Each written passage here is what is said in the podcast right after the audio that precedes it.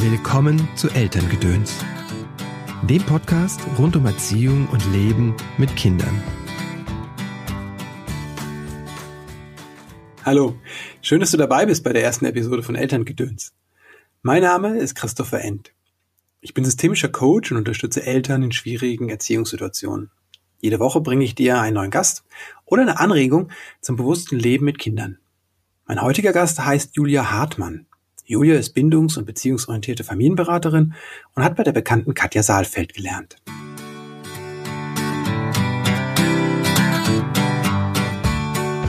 Ja, Julia, herzlich willkommen. Ja, hallo. Schön, dass du da bist, dass du dabei bist und die Zeit gefunden hast. Ja, ich freue mich auch sehr, dass ich dabei sein darf.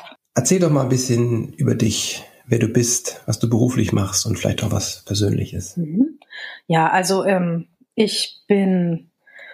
Ja, das ist eine gute Frage. Wer bin ich genau? Also ich bin auf jeden Fall Bloggerin im Netz. Darüber haben wir uns kennengelernt. Ich bin offline auch Mutter von 2 Kindern und Frau eines Mannes. Und ich bin bindungsorientierte Familienberaterin. Das mache ich noch nicht so richtig lange, aber merke jetzt schon die ganze Zeit, dass es genau das ist, was mich wirklich als Berufung zieht und was mir unheimlich viel Spaß macht. Bindungsorientierte Beraterin, hast du gesagt? Genau, Familienberatung. Eltern- und Familienberaterin. Das heißt, Eltern oder Familien sind nicht immer nur Eltern, manchmal sind auch Großeltern dabei, kommen auf mich zu, wenn sie zu Hause das Gefühl haben, es läuft nicht so rund, wie sie das gerne sich vorstellen. Und dann schauen wir gemeinsam, wie das Familienleben so gestaltet werden kann, dass alle Beteiligten sich wohlfühlen.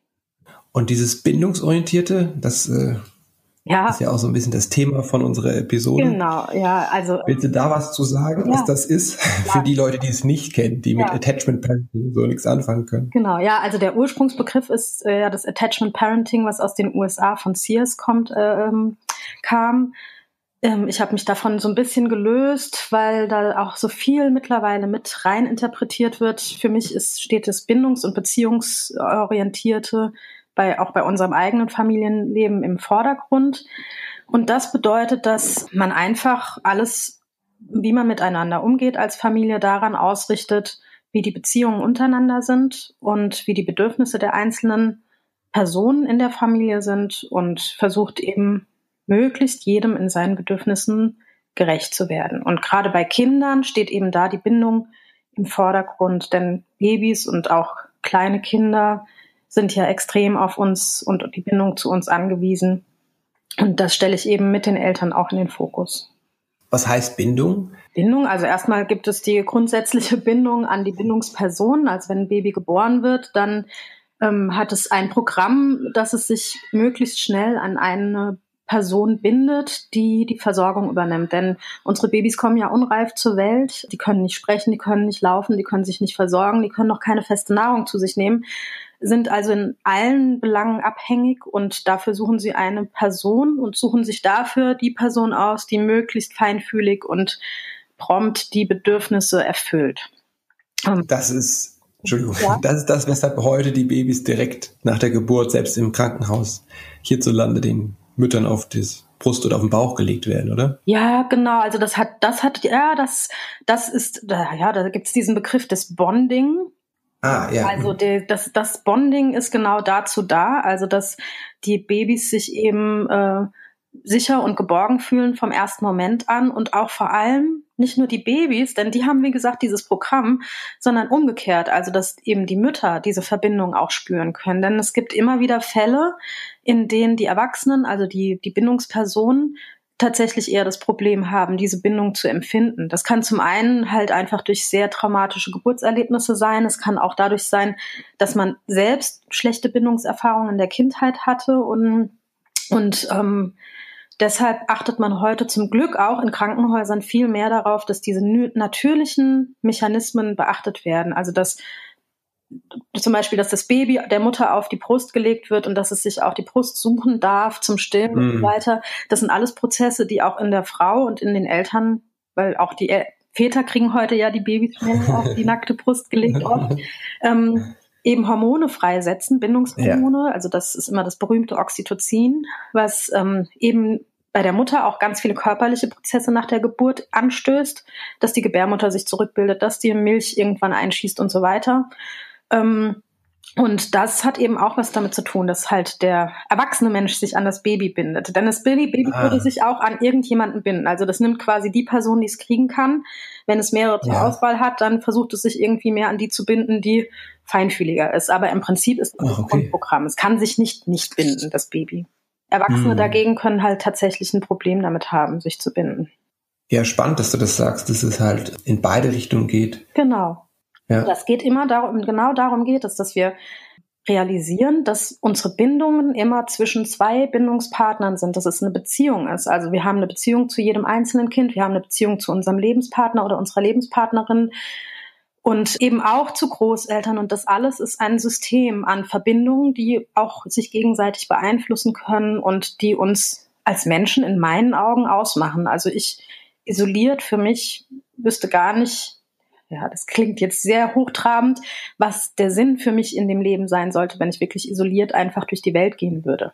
Also die Verbindungen in meinem Leben sind das, was wirklich mein Leben lebenswert macht und ausmacht, was mein Leben auch oft anstrengend macht und herausfordernd macht, was auch dazu führt, dass ich mich entwickle. Ja, das ist mein Motor. Für mich ist das wirklich mittlerweile ganz klar der Mittelpunkt. Deshalb stelle ich den auch in meiner Arbeit und auch sonst in meinem Privatleben in den Mittelpunkt. Ich finde es auch total berührend. Also es hat mich gerade ganz berührt, als du es gesagt hast, dass es halt auch uns was gibt und nicht nur so quasi für das Kind, sondern dass es auch für uns wichtig ist, diese Art der Beziehung aufzubauen. Und ich denke, das spüren ja wirklich alle Eltern, gerade am Anfang bei den kleinsten Babys. Da ist es so, dass es sehr viele sehr gut spüren können. Also da sind auch die härtesten Männer, sag ich mal, die wirklich sehr traditionell in ihrer Rolle sind und vielleicht wenig Gefühle zulassen, sind oft sehr stark berührt. Und in dieser ersten Zeit, wenn sie sich irgendwie drauf einlassen können, auch, also das weiß man heute auch zum Beispiel, dass auch bei Männern sich die Hormonlage eben verändert, schon während der Schwangerschaft, aber auch mit der Geburt der Kinder. Und das erlebe ich auch in meinem Umfeld immer wieder, also auch Männer, die sich gar nicht mit Pädagogik auseinandersetzen, vorher nichts mit Kindern zu tun hatten, die auf einmal wirklich einen ganz anderen Fokus kriegen, eine ganz andere Zugewandtheit bekommen. Und das ist eine Riesenchance. Also Kinder zu kriegen ist wirklich was ganz Wunderbares und eine große Chance für uns Erwachsene, nochmal uns neu kennenzulernen und neu auszurichten, auf jeden Fall. Oh ja, bei mir halt, ich habe das immer so gehört, das ist der Spiegel, das Kind ist der Spiegel. Ja, und der Spiegel, ich finde, Spiegel klingt fast so ein bisschen passiv, ne? Also das Kind ist schon ganz früh ein ganz eigenes Ding und wir sind genauso der Spiegel für das Kind. Also das Kind hat ja Spiegelneuronen und lernt schon von Anfang an auch Dinge unwillkürlich einfach über uns. Wir sind halt gegenseitig Spiegel und bedingen uns gegenseitig. Ich finde das sehr spannend. Ja, nur weil in der klassischen Erziehung oder viele Eltern, glaube ich, immer noch denken, so ich muss dem Kind was geben, ich musste das so, ich weiß, wie es geht auch. Ja, genau. Und dann auch zu sehen, deswegen finde ich den Spiegel da so hilfreich zu sehen, okay, ich kann was lernen von dem Kind. Ja, genau, ja, das stimmt. Den Aspekt finde ich auf jeden Fall sehr wichtig. Und da sind wir auch ganz klar schon in dieser Attachment-Parenting-Diskussion, die es immer wieder gibt, also es wird ja oft Attachment-Parenting damit in Verbindung gebracht, dass es ein unheimlich aufwendiges Konstrukt sei, dass man als Eltern quasi alles mit sich machen lässt und die Kinder, also gibt ja dann auch ich möchte da keine Namen nennen, ich möchte da niemanden pushen, aber es gibt ja diese großen Leute, die immer wieder sich in der Presse profilieren darüber, dass sie sagen, unsere Kinder werden Tyrannen und alle Narzissten und was weiß ich wie. Wo ich mir immer als erstes frage, warum laufen da draußen so viele narzisstische Menschen rum, wo es ja die Bindungsorientiertheit jetzt vor 30, 40, 50 Jahren in dem Sinne noch wenig gab. Also die gab es schon, die Antipädagogik gab es natürlich, nur das macht ja einen kleinen Teil aus. Das heißt, eigentlich kann es daran ja nicht liegen, denn die Leute, die wir heute als Erwachsene wahrnehmen und die wir als bindungsgestört oder die wir als narzisstisch darstellen oder sagen, die sind so empathielos und man ist nicht mehr füreinander da und wie auch immer, das kann ja nicht an der Attachment-Parenting-Bewegung liegen. Die ist dafür hier in Deutschland zu jung, ja. Aber genau, und da geht es eben darum, um diese Diskussion, dass Attachment-Parenting eben nicht nur ausschließlich heißt, dass man bestimmte Dinge tut, wie das Baby zu tragen oder lange zu stillen oder dass es davon nur abhängig wäre. Das ist das, warum ich mich auch so gerne von diesem Begriff weglöse, weil das von Sears eben so geprägt wurde, das Stillen, Tragen, Familienbett und so weiter. Das sind alles Werkzeuge, die eine Bindung und eine Beziehung fördern können und die den Eltern eigentlich leichter machen sollten, diese Bindung zu spüren. Kannst du dir nochmal kurz sagen, da gibt es irgendwie so 5, 7 Bs oder so? Ich weiß es nicht. Also ursprünglich waren es auch tatsächlich nur 5 Bs. Ich weiß gerade gar nicht, ob ich die alle zusammenbekomme, so aus dem Kopf heraus. Ganz auch im Deutschen. Also ja, genau. Also es ging auf jeden Fall ums Stillen, ums Tragen, um Familienbett. Bonding wahrscheinlich auch. Also frühe. Ja, genau. Bonding. Das 5. fehlt mir. Auf jeden Fall kam dann nach einer gewissen Reflexion bei ihm und einer sehr großen Überforderung der Mütter kamen dann Balances und Boundaries dazu. Also da wurde dann schon das rein, was halt hier in der Diskussion auch oft ist, dass es eben beziehungs- und bindungsorientiert heißt halt nicht, dass nur das Kind alles bekommt, was es braucht. Ne? Das kommt so ein bisschen daher, weil diese Anlage erstmal nur für Babys gedacht war. Und es kommt auch daher, dass der Sears, und das ist das, was ich so kritisch sehe, eben auch ein sehr traditioneller Mensch war und auch der Meinung war, dass die Mütter jetzt mal wieder in ihre alten Frauenrollen zurück sollten. Und ich als Feministin lehne das ganz entschieden ab. Und das ist auch nicht Teil von bindungsorientiertem Leben, dass Frauen sich zu Hause aufhalten und an mir Herd gehören und zu den Kindern gehören. Darum geht es überhaupt. Ah, okay. Ja. Deshalb lehne ich auch diese Verbindung dahin so ein Stück weit ab. Aber um zurückzukommen zu den Bs, genau, da gibt es eben dann halt eben diese Erweiterung, die 2 Bs, dass man eben eine Balance sucht in dieser Bedürfnisbefriedigung. Und das kann man ja bei Babys ganz am Anfang schwer. Die können noch nicht Bedürfnisse aufschieben. Je älter die aber werden und ins Kleinkind, also ein 2-Jähriger, der kann auch schon mal kurz warten. Das heißt nicht, dass er geduldig wartet. Das heißt auch nicht, dass er in der Zeit still und zufrieden ist und sagt, na klar, Mama, ich warte gerne, ich setze mich jetzt 5 Minuten hierher. Aber der darf halt eben auch schon mal warten und der darf auch erfahren, was Frust ist und wie sich der Frust dann auflöst. Ne? Also konkret, 2-Jährige, der Frust hat, sieht dann aus wie? So wie das immer in diesen bösen Bildern überall dargestellt wird. Der trotzende 2-Jährige, der Terrible 2-Jährige, der sich auf den Boden schmeißt und schreit und ganz furchtbar unerzogen ist. Und das ist okay quasi das ist quasi auch Teil, wie ich es verstanden habe. Genau, das ist vollkommen okay, weil vollkommen altersgerecht. Genau, also es ist so, dass der 2-Jährige eben die ersten Erfahrungen macht mit der eigenen Autonomie, mit der Unabhängigkeit, der hat eine eigene Idee davon, was passieren soll, darin wird er eingeschränkt, dadurch entsteht Frust und mit diesem Impuls, dass er mit Frust konfrontiert ist, kann er eben noch nicht anders umgehen. Das lernt er dann durch uns, durch Vorbild und mit viel Geduld im Laufe der nächsten Jahre, da andere Wege zu finden, mit seinem Frust umzugehen. Genau. Aber für 2-Jährigen ist das ein vollkommen akzeptables Verhalten. Wenn auch für uns oft anstrengend. Genau, das ist ja dann die Frage, wie das hast du eben schon gesagt, diese Balance, also diesem Ausbalancieren der Bedürfnisse. Genau.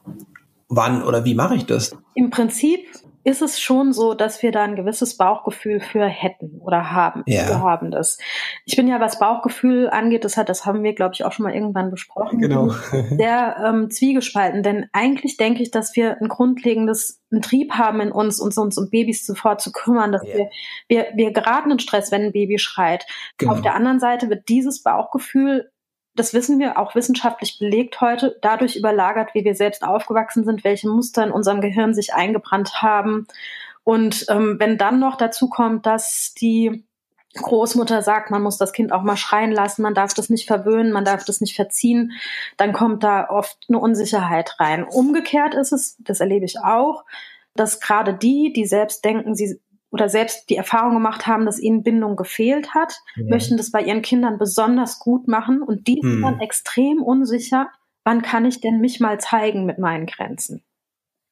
Ich glaube, dass es wirklich eine wichtige Aufgabe ist, in diesem Ganzen da gehört einfach eine gewisse Selbstreflexion dazu, diesen Weg zu gehen, bindungs- und beziehungsorientiert zu sein. In meinen Augen ist auch genau das eigentlich Anstrengende. Ich glaube, das Erziehen oder Nicht-Erziehen oder ob ich jetzt klassisch traditionell sage, ich gebe das vor und ich sage, wie das hier zu laufen hat und die Kinder machen das. Das führt beide Konstrukte führen zu Konflikten. Beide können anstrengend sein, haben ihre Vor- und Nachteile. Was das Bindungs- und Beziehungsorientierte für unsere Generation zumindest so schwierig macht, ist, dass wir versuchen, einen sehr großen Schritt uns fortzubewegen. Mm. Und sehr viel an uns selbst arbeiten müssen und an den Mustern, die wir beigebracht bekommen. Das ist, glaube ich, das, was es wirklich anstrengend macht. Und da ist es wirklich so, dass viele nicht unbedingt ein gutes Gefühl dafür haben, kann ich mein Kind jetzt schon mal warten lassen. Mm. In meiner Erfahrung kommt, es verzögert trotzdem irgendwann, denn irgendwann ist man an der Grenze erreicht und dann sagt man die auch. Das große Problem dabei ist, dass man sie dann oft nicht mehr freundlich setzen kann. Ja. Geht das so ein bisschen diese grundsätzliche Überforderung? Da war ja dieses Jahr, gab es ja im Sommer auch die Diskussion hier so in dem Attachment-Parenting oder bindungsorientierten Erziehungskosmos online, habe ich das zumindest bei euch ja auch mitverfolgt, wo die auch Leute gesagt haben, ich kann nicht mehr. Das gehört da auf jeden Fall mit rein. Also ich sage jetzt mal, die normale AP, also Attachment-Parenting im Ursprünglichen, wenn man jetzt das Buch von Sears liest, ist das wirklich sehr ausgewogen und auch nicht antifeministisch. Ich kann das durchaus weiterempfehlen, auch wenn ich diesen Mann in Frage stelle. Ich halte das für ein Werk, wo man wirklich sehr undogmatisch gute Informationen dazu findet, was Babys brauchen und wie Eltern darauf reagieren können. Nur ist es halt eben für das Babyalter und darüber hinaus gab es dann wenig, was uns gezeigt hat, was Handlungsalternativen sind. Und ich glaube, dass dieses, ob ich jetzt stille oder die Flasche mache, also wenn ich nachts aufstehe und muss eine Flasche machen und muss ins Kinderzimmer laufen, das ist eben genauso anstrengend, als wenn ich im Familienbett oder vielleicht noch anstrengender, als wenn ich im Familienbett stillen kann. Mhm. Oder das macht für mich nicht den Unterschied an. Bindungsorientiert zu leben oder bedürfnisorientiert zu leben als Familie, das ist aber was, das haben wir nicht gelernt. Also die allermeisten von uns haben das nicht gelernt. Und wir haben jetzt den Wunsch, weil wir dieses kleine Baby auf einmal vor uns haben und feststellen, also so ist es bei vielen, die ich kenne und inklusive auch mir gewesen, dass ich festgestellt habe, so, das, was ich von früher kenne, das kann ich nicht machen. Ich kann mich hier hinstellen und das so machen, wie es immer gemacht wurde. Und das ist das, was es so schwierig macht. Wir müssen dann alle Glaubenssätze, die wir im Kopf haben, uns angucken. Die müssen wir erstmal wahrnehmen, aufspüren. Das ist schon sehr schwierig. Und dann gucken wir sie uns an und sagen, was davon hat für mich Bestand und was davon möchte ich für uns lieber zur Seite stellen. Und das ist ein Prozess, der läuft und da kommt dann immer noch unser Perfektionsanspruch dazu, dass manche wollen, dass es sehr schnell so geht, dass sie es möglichst perfekt für ihre Kinder machen sollen. Und das macht es, glaube ich, oft für viele so anstrengend und überfordernd. Ich will es immer alles und sofort richtig machen. Ja. Und aber weißt du, der große Druck dahinter ist eigentlich, hat einen Ursprung in einem sehr großen eigenen Leid. Also, das kommt ja daher, dass wir selbst so spüren in dem Moment, vielleicht auch zum ersten Mal wieder Kontakt kriegen zu unserem, man nennt das ja inneres Kind, unserem Ursprung, unserer eigenen Kindheit und dem, was uns vielleicht gefehlt hat. Und merken einfach, dass da eine riesen Kluft ist zwischen dem, was wir diesem kleinen Wesen geben wollen und dem, was wir selbst erlebt haben. Ja. Bei dem einen ist sie größer, bei dem anderen kleiner. Es geht mir auch, und das möchte ich hier nochmal ganz deutlich sagen, es geht mir nicht darum, dass man sagt, die andere Generation hat es komplett falsch gemacht. Es geht auch nicht um richtig oder falsch, also mir nicht. Es geht nicht darum zu sagen, nehmen wir mal so ein ganz profanes Beispiel wie Nachtisch wird nur halt als Nachtisch gegessen, Süßes gibt es nur nach dem Essen. Das ist so ein Glaubenssatz, den haben die allermeisten von uns irgendwann beigebracht bekommen. Ich kann das jetzt eben für mich einfach mal überprüfen und kann sagen, finde ich das wirklich, macht das Sinn, finde ich das wichtig. Und da kann ich zu verschiedenen Schlüssen kommen. Aber das macht man doch. Man isst doch den Nachtisch nicht vorher, oder? Also bei uns gibt es den auch vorher manchmal. Das kommt immer ganz drauf an. Das verstört jetzt meinen Glaubenssatz, merke ich gerade. Ja, siehst du? Genau, weil das ist so was Feststehendes, was viele nicht in Frage stellen. Und dann das kann auch total super sein. Und oft kommt man zu diesen Glaubenssätzen überhaupt nicht hin, solange die kein Problem darstellen. Ja. Es wird ja erst dann immer bewusst, wenn man aneckt. Wenn man jetzt jeden Tag in der Kirche steht und jeden Tag einen Konflikt hat mit seinem Kind, weil das drauf besteht, dass es jetzt erst ein Eis essen will, bevor es die Suppe isst. Ja. Und wir fest verinnerlicht haben, wenn das Kind jetzt dieses Eis isst, dann wird es nie wieder im Leben was Gescheites essen und auch nicht satt genug ins Bett gehen oder irgendwie sowas. Ja? Ja. Erst dann macht es ja Sinn, das zu hinterfragen und Lösungen dafür zu finden. Kann zum Beispiel eine Lösung sein, selbst Eis zu machen, einen gescheiten Smoothie herzustellen mit guten Sachen drin, die ich selbst einfriere, und dann isst das Kind halt als erstes ein Eis. Und dann hat es trotzdem was Gesundes gegessen. Eis muss gar nicht immer ungesund sein.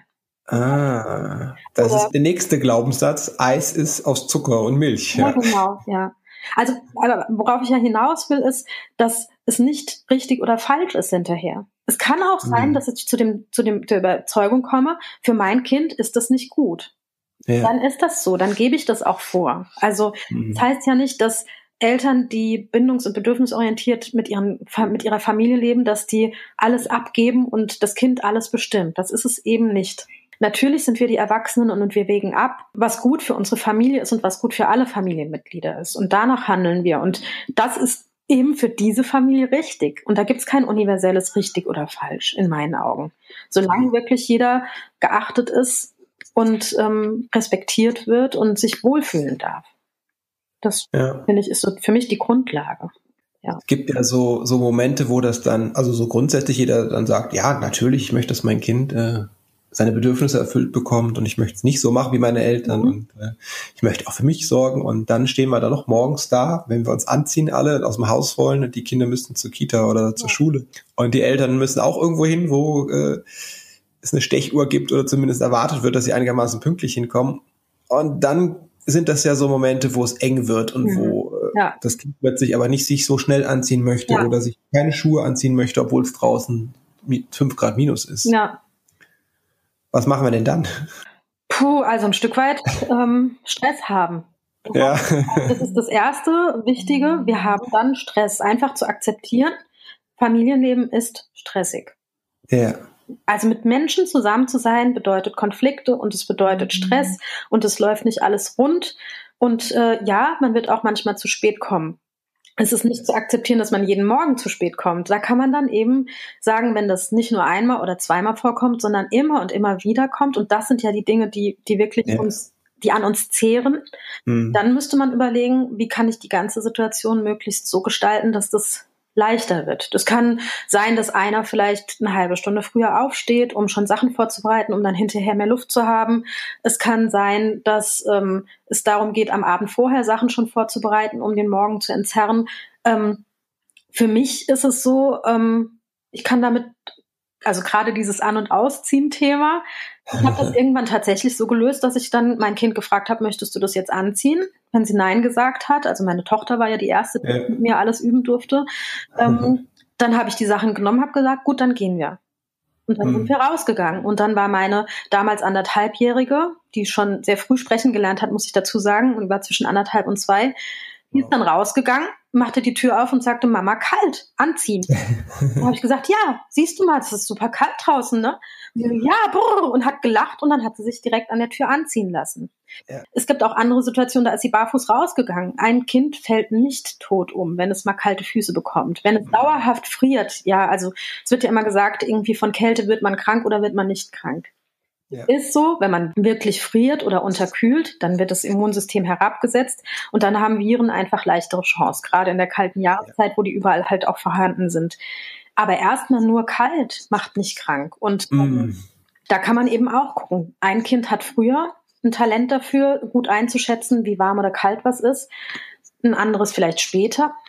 Das ist so ein typisches Thema, wo ich sage, wir müssen ko-regulieren. Wir müssen halt sehr achtsam sein. Wir müssen den Rahmen vorgeben und vorbereiten und müssen eben gucken, dass unsere Kinder aber auch die Möglichkeit kriegen, Erfahrungen zu machen. Das heißt, im Endeffekt ist es, wenn ich dich recht verstehe, so, die Eltern müssen durchaus Verantwortung übernehmen, aber nicht in dem Sinne, dass sie den Kindern Anweisungen geben, sondern notfalls das Setting ändern oder das den Rahmen sich ändern und sagen, okay, dann muss ich früher aufstehen. Ja, also den Rahmen verändern, das Setting ändern. Wir geben ja vor. Wir geben einfach so dem Kind vor, du sollst um 8 Uhr oder um 8.30 Uhr in der Kita sein. Genau. Wir geben dem Kind vor, du musst dann und dann aufstehen, wir wecken das. Wir geben dem Kind vor, du sollst morgens was essen, du sollst die Zähne putzen. Also das ist ja, wenn man sich mir hilft immer, mir ganz kurz mal vorzustellen, wenn es mein Partner wäre, der das mit mir machen würde. der mich morgens um 6 Uhr weckt und sagt, so, steh jetzt sofort auf. Und wenn ich dann aufstehe und gehe in die Dusche, der nach 5 Minuten sagt, du, 5 Minuten hast du jetzt schon geduscht, komm da mal raus. Ja, ja. Die ganze Zeit, ja. Das heißt, das ist auch wirklich anstrengend. Also sich so fremd bestimmen zu lassen, ist auch schon für die Kinder anstrengend, auch weil die ja kein Gefühl für Zeit haben. Die können da nicht mit der Vernunft hinterherkommen und sagen, oh ja, Mensch, jetzt hat er recht, wenn ich auf die Uhr gucke, sehe ich, es wird sonst knapp. Das können die nicht planen, sie können nicht so vorausschauen. Die leben im Hier und Jetzt, was wir ja oft so bewundern und bei unseren Kindern. Und gleichzeitig heißt es für die, wir reißen sie da ständig raus, indem wir diese Anforderungen an sie haben. Und es geht nicht darum, die Anforderungen nicht zu haben. Natürlich gehen wir zur Arbeit, natürlich geht das Kind in die Kita und so weiter, sondern es geht darum, das so zu gestalten, dass es möglichst gut geht und auszuhalten, wenn sie frustriert sind. Dann muss man es eben auch manchmal aushalten. Also kann dann auch schon sein, dass wenn ein Kind ganz klein ist, dass ich es halt, wenn es super frustriert ist und aus diesem Frust nicht rauskommt, dass ich es halt mal auf den Arm nehme und zum Auto trage und die Schuhe dann eben erst im Auto anziehe oder... Ja, klar, das ist, da würden die Unerzogenen jetzt sofort schreien, oh Gott, Gewalt. Ja. Ich sehe das auch ein Stück weit als Verantwortung übernehmen. Allerdings wird für mich die Gewalt da anfangen, wenn ich das einfach immer wieder mache und es mir dabei egal ist, wie es dem Kind geht. Ja. Ich finde, das macht in der Haltung einen Riesenunterschied. Auch für das Kind. Die Haltung ist das Ausschlaggebende quasi. Dann. Genau. Es klingt halt immer so hochtrabend und es ist auch so schwer greifbar. Aber auch bei dieser ganzen Diskussion, wie anstrengend das ist. Ja, für mich ist es ganz klar, ich habe irgendwann beschlossen, ich möchte alle Menschen mit Respekt begegnen. Das ist unabhängig von deren Alter, unabhängig von deren Nationalität, sexueller Ausrichtung, sexueller Identität oder etc. pp., was es alles geben kann. Und das schließt eben Kinder mit ein. Und wenn ich diese Grundhaltung habe, dann führt es einfach dazu, dass ich bestimmte Dinge so nicht mehr machen kann, wie ich sie vielleicht früher gemacht habe. Und das hinterlässt eine Riesenlücke, weil ich erstmal keine Handlungsalternative habe. Und das macht es anstrengend. Und das ist das, was, glaube ich, viele sagen, Mensch, man braucht aber viele Ressourcen, man muss ständig an sich arbeiten und Emotionen hinterfragen und so. Und das klingt unheimlich anstrengend und das ist auch anstrengend. Nur, wir können ja auch nicht sagen, boah, weißt du, also es wäre viel einfacher, wenn Frauen weiter an den Herd gehen würden. Und Feminismus, das ist super anstrengend. Da muss man ja immer wieder was sagen, lassen wir es doch lieber einfach bleiben. Also würde auch keiner in Frage stellen in dem Sinne, weil Feminismus anstrengender ist, als bei dem zu bleiben. Also Veränderung ist immer ein Stück weit anstrengend. Ja. Und dann kommt dazu, je größer der Gap ist zwischen dem, was wir uns vorstellen und dem, wie unsere Außenwelt ist, desto anstrengender wird es. Und das ist eben bei der bindungs- und beziehungsorientierten Elternschaft, da ist manchmal die ganze Umgebung sehr hinderlich, muss man sagen. Also angefangen von verschiedenen Institutionen, von den Strukturen, wie unsere Familien mittlerweile nicht mehr eng miteinander leben. Ja, von Netzwerk, was im Privaten oft fehlt. Da gibt's halt viele, viele Baustellen, die es dann schwierig machen. Und da sind wir wieder bei der Balance, diese Balance zu finden. Wenn ich zum Beispiel sage, ich finde es super anstrengend, abends mein Kind eine halbe Stunde lang ins Bett zu bringen, weil ich da eigentlich schon Feierabend brauche. Dann ist ja eine Stellschraube zu sagen, das Kind soll lernen, alleine einzuschlafen mit 2 Jahren. Oder eine andere Stellschraube ist, ich habe irgendwo vorher schon eine Möglichkeit, mal runterzukommen, Ruhe zu haben, eine Pause für mich. Verpasst, eigentlich. Genau, richtig. Und in der Realität vieler Familien ist das so. Die haben keine freie Minute, bis sie abends die Kinder ins Bett bringen und sind dann völlig entnervt und können das gar nicht genießen. Also ich kann ganz oft die Begleitung meiner Kinder abends total genießen. Das kann ich auch an dann manchmal nicht, wenn ich eigentlich schon total überlastet bin. Und da geht's halt eben auch darum, wir sind die Erwachsenen, wir bilden den Rahmen. Kann ich vielleicht vorher schon irgendwie, weiß ich nicht, habe ich eine Oma in der Nähe, die vorm Abendessen eine halbe Stunde kommen kann, mit den Kindern was lesen oder spielen?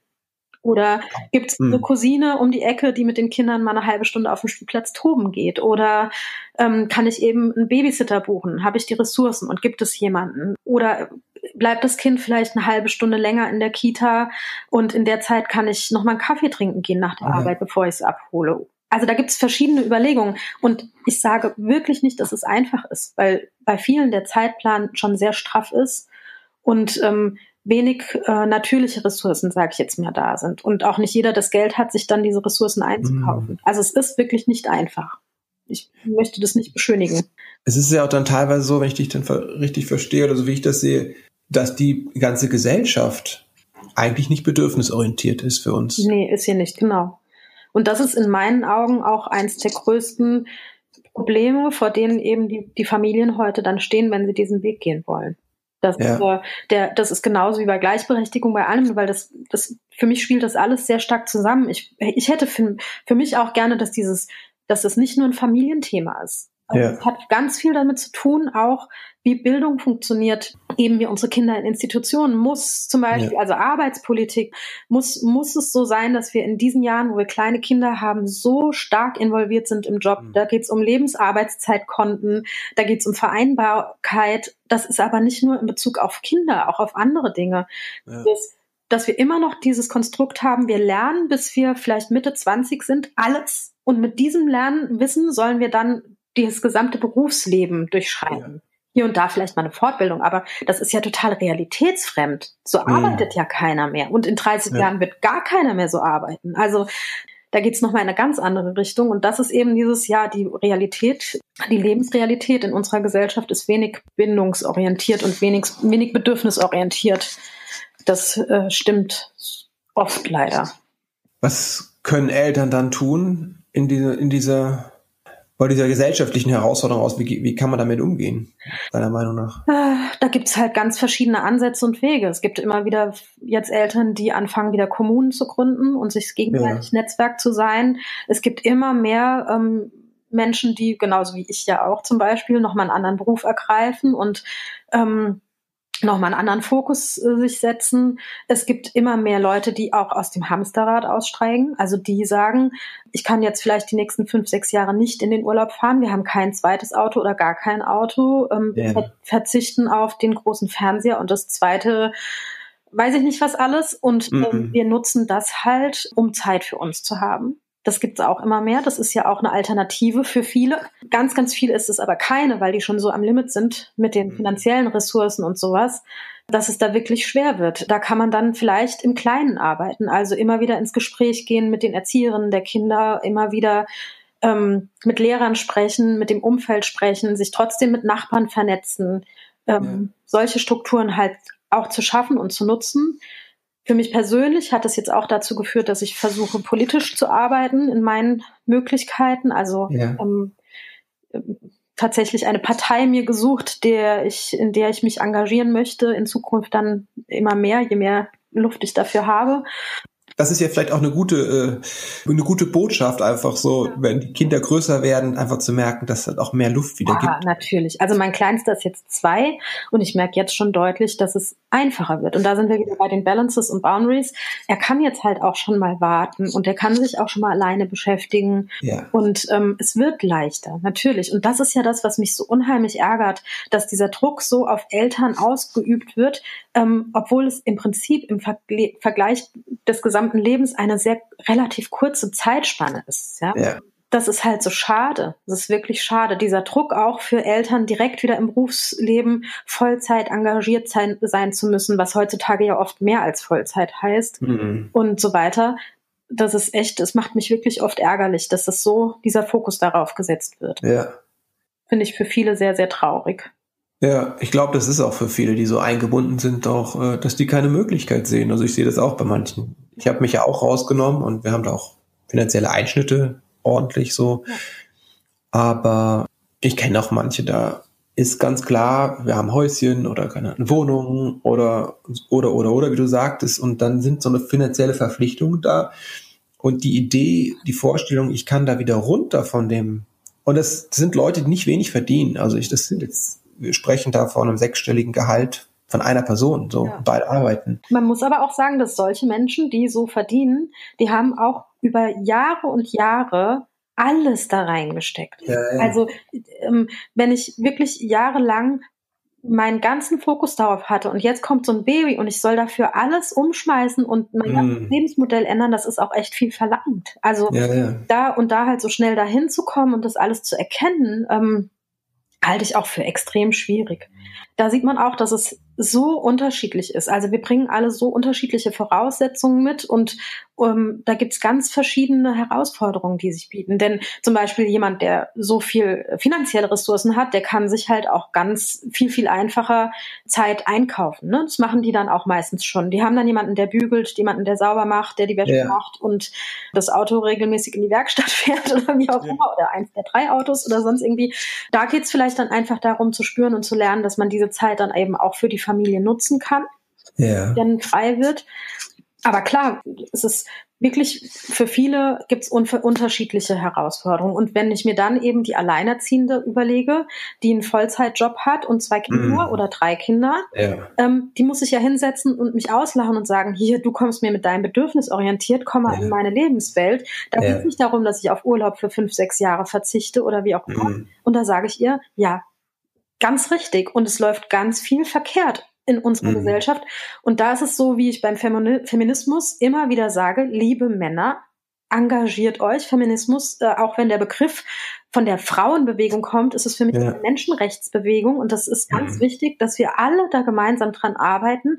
Und egal, ob es um die Hebammen geht, die abgeschafft werden, da müssen sich auch Menschen engagieren, die nicht akut davon betroffen sind. Das heißt, die nicht jetzt oder in 3 Jahren schwanger werden wollen, sondern Großeltern. Wo sind die ganzen Väter? Wo sind die Großeltern? Wo sind die anderen, die Kinderlosen, die trotzdem sich für Freunde engagieren können, ihre Geschwister engagieren können und so weiter? Also es geht schon bei dem Ganzen auch ein Stück weit darum, ja, sich gegenseitig so ein bisschen zu aktivieren. Ich habe das Gefühl, wir haben alle so ein bisschen das verschlafen, wie schnell sich die Welt da draußen tatsächlich ändert. Und es macht vielen auch Angst und es überfordert viele. Und da ist es auch nicht einfach zu sagen, ja, wie schön, ich darf mich jetzt ganz eigen so entscheiden, wie es zu mir passt, weil für mich fühlt sich das an wie ein Muss. Ich muss mich ja jetzt ständig selbst entscheiden. Es gibt nicht mehr dieses enge gesellschaftliche Korsett, die Konventionen, wie ich es richtig oder falsch mache, sondern jeder soll seinen Weg finden und jeder soll sich möglichst noch darüber hinaus engagieren. Das klingt wie eine riesen Hürde. Und da sage ich wieder, es geht nicht darum, dass das jeder zum gleichen Zeitpunkt überall machen muss, sondern es ist schön, wenn sich jeder ein Thema sucht, wenn sich jeder, ja, es muss nicht gerade in den ersten 2 Jahren sein, indem man ein Kind hat. Dann ist es halt wichtig, sich zu entwickeln und diese Beziehung und Bindung zu seinem Kind aufzubauen. Und wenn dann wieder Ressourcen frei werden, aber nicht aufzuhören und zu sagen, ja, aber mir geht's ja gut, sondern vielleicht halt zu überlegen, okay, ich habe das gemerkt, wie krass das ist, allein zu sein. Ich unterstütze jetzt Frauen darin im Wochenbett, indem ich für sie mal wieder koche, so wie es irgendwann früher gemacht würde, und Essen vorbeibringe oder mal durchsauge und nicht nur um das Baby anzugucken. Wow. Oder ich unterstütze die Nachbarin, die schon älter ist, und dafür lernen wir die wirklich kennen, und dann ist es wirklich so, dass meine Kinder auch zu der eine Verbindung kriegen können, nicht nur zur eigenen Oma, wenn man die nicht in der Stadt hat. Ja? Und dann können sich auch wieder sehr fruchtbare Beziehungen ergeben. Das ist quasi der Appell, sich einfach mehr einzubringen. Genau. So als Appell könnten wir das nehmen. Und ich denke, die Grundlage dafür ist erstmal in Verbindung mit sich selbst zu kommen, und das zeigen uns dann eben oft die Kinder, wo wir selbst stehen. Das ist ein schönes Schlusswort. Du unterstützt werdende Mütter im Wochenbett oder beziehungsweise jetzt die gerade Mutter geworden sind. Genau. Was machst du noch? Erzähl mal, du hast gesagt, Elternberatung bietest du an? Genau, ja. Also das mit dem Wochenbett mache ich nicht professionell oder so, ne? Das geht einfach um privat. Meine beste Freundin hat jetzt gerade ein Kind bekommen, und da geht es mir eben darum, wirklich Hilfe anzubieten und nicht nur hinzugehen und zu sagen, süßes Baby, hier hast du ein Geschenk. Ja, das ist das eine. Also da geht es wirklich um das private Engagement. Die Beratung, das ist jetzt mein Beruf. Da habe ich jetzt vor einiger Zeit eben schon angefangen, habe hauptsächlich bis jetzt online Familien und Eltern beraten, die sich an mich wenden. Ah, okay. Genau. Also per Skype oder per Chat oder wie machst du das? Ich habe quasi ein Programm, das einen ziemlich sicheren Raum bietet im Internet, wo ich die Menschen hin einladen kann via Link. Das ist ziemlich simpel. Da müssen die 3-mal auf den Knopf drücken und dann funktioniert das auf den Computern. Können sich auch per Telefon einwählen, aber ich finde immer Videochat eigentlich eine ganz gute Alternative dazu, sich im realen Leben zu sehen. Ich habe aber auch schon Telefonberatungen gemacht. Und jetzt fange ich gerade an hier. Also ich habe jetzt hier einen Raum und vor Ort Flyer verteilt, da mich bekannter zu machen und das eben auch hier im realen Leben zu machen. Sag mal, wo sitzt du? Ich sitze in Ingelheim, im Rhein-Main-Gebiet. Ingelheim liegt zwischen Mainz und Bingen in Rheinland-Pfalz. Genau. Und bin ursprünglich eben Mainzerin und habe auch ganz lange aber in Wiesbaden gewohnt. Und hier ist Frankfurt in der Nähe und Darmstadt in der Nähe, also so in der Region bin ich angesiedelt. Ja. Und ja, wie gesagt, ich fange jetzt eben an, auch hier vor Ort die ersten Beratungen zu machen. Das macht mir unheimlich viel Spaß. Dadurch auch nochmal einen anderen Eindruck von meiner Umgebung zu kriegen, und andere Menschen kennenzulernen hier vor Ort. Ganz toll. Vielleicht sagst du nochmal, wo man dich im Online findet? Online, ja. Also ich bin ja nur hobbymäßig, aber Bloggerin. Mein Blog heißt die gute Kinderstube. Mit die gute Kinderstube findet man mich auch bei Facebook und Instagram und Twitter. Allerdings, wie gesagt, ist das mein privater Spaß. Man kann mich da gerne treffen und kennenlernen. Ich freue mich da über jeden, der Verbindung sucht. Ich habe auch eine Seite, juliahartmann-familienberatung.de. Da kann man eben meine Beratung sich genauer angucken und darüber eben Kontakt zu mir suchen, wenn man Beratung möchte. Ja, super. Die ganzen Links packen wir in die Shownotes. Mhm. Das heißt, dann kann man sie auch nochmal dann anklicken direkt. Genau. Ich möchte dir jetzt noch Danke sagen. Ja, gerne. Und zwar nicht nur, dass du hier warst, sondern danke für 3 Dinge, die ich finde, die du so in die Welt trägst. Einmal, dass du halt für bedürfnisorientierte Erziehung eintrittst. Ich finde das unglaublich wichtig so. Und ich glaube, das ist auch nicht einfach, auch im privaten Leben das gegen alle Widerstände zu tun. Ja. Dafür so ein Danke. Dann ein Danke dafür, dass du bloggst. Ich finde das ein ganz tolles, großartiges Instrument, einfach in so eine gesellschaftliche Diskussion zu kommen, und finde das klasse, dass das immer mehr Menschen nutzen, einfach auch so. Das ist so ein positiver Aspekt des Internets, den ich sehr schätze. Und drittens, so den wichtigsten Punkt finde ich, danke für deine offene und authentische Art. Also wenn ich deinen Blog lese, habe ich immer das Gefühl, dass du da sehr, sehr offen bist, auch gerade mit den Sachen, die nicht funktionieren, im Elternsein, so, dass du da sehr ehrlich schreibst über deine eigenen Grenzen. Ich habe immer das Gefühl, das hilft gerade Eltern, die in so einer Stresssituation sind oder so einer auswegslosen Situation sich fühlen, zu sehen, dass andere sagen, ja, bei mir ist auch scheiße gerade so, oder war es halt. Und ich war auch am Rande, ich konnte nicht mehr so. Ich glaube, dass das mehr hilft auf eine Weise als gute Ratschläge so oder ein System. Dieses Ehrliche einfach sich zu zeigen, und darin wollte ich dir einfach, ja, Danke sagen. Das berührt mich gerade total, weil ich tatsächlich jetzt 2-mal im Netz angesprochen wurde, ob ich das denn jetzt noch zugeben könnte, dass es hier auch nicht immer alles eitel Sonnenschein ist, wo ich ja berate, und es würde keiner zu jemandem kommen, der selbst Probleme hat, so ungefähr. Ja. Und das also muss ich ganz entschieden sagen, wer jemanden sucht, der perfekt ist, der kann lange suchen. Ja, also genau. Das gibt es nicht, und ich verspreche auch nicht, dass Familienleben immer Eitelteil und eitel Sonnenschein ist und wie in der Werbung, das ist es gar nicht. Und das ist auch ein Punkt, das ist auch überhaupt nicht das Ziel. Bemühe mich darum tatsächlich, und ich freue mich gerade sehr, dass du das anerkennst, dass ich wirklich sehr offen und sehr ehrlich bin, und so wie ich mich im Netz zeige, bin ich auch, und blogge viel zu selten. Ich habe gerne mehr Zeit und mehr Muße dafür zu bloggen. Ich blogge dann tatsächlich ja immer nur dann, wenn ich wirklich ganz aktiv gerade was zu sagen habe, ganz akut.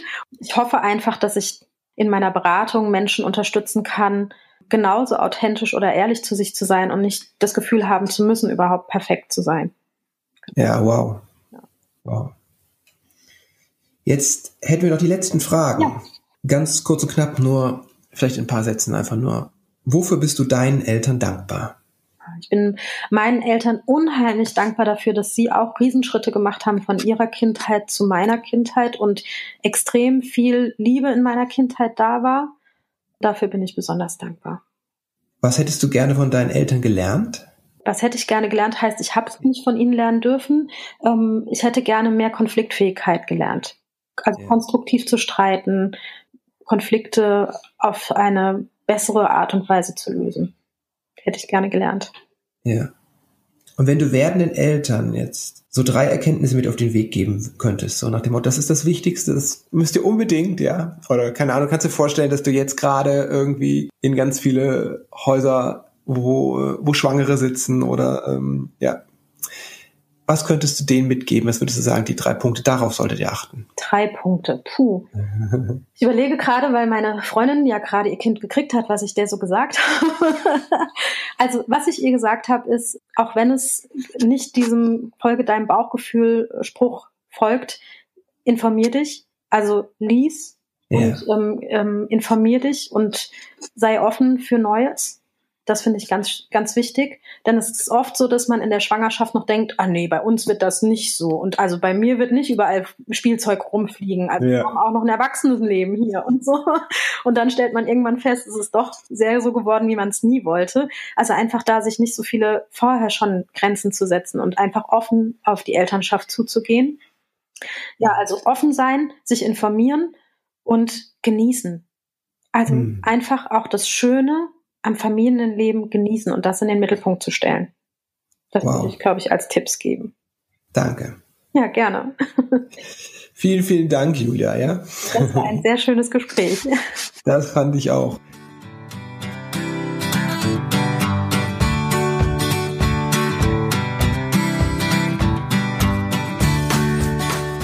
Das war die erste Episode von Elterngedöns. Okay, es war wirklich lang. Dafür gibt es nächste Woche etwas wirklich Kurzes, und zwar ein Tipp von mir. Und in der darauffolgenden Woche wieder ein längeres Gespräch mit einem Gast.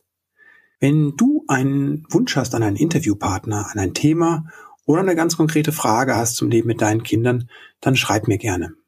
Du erreichst mich unter info@christopher-end.de.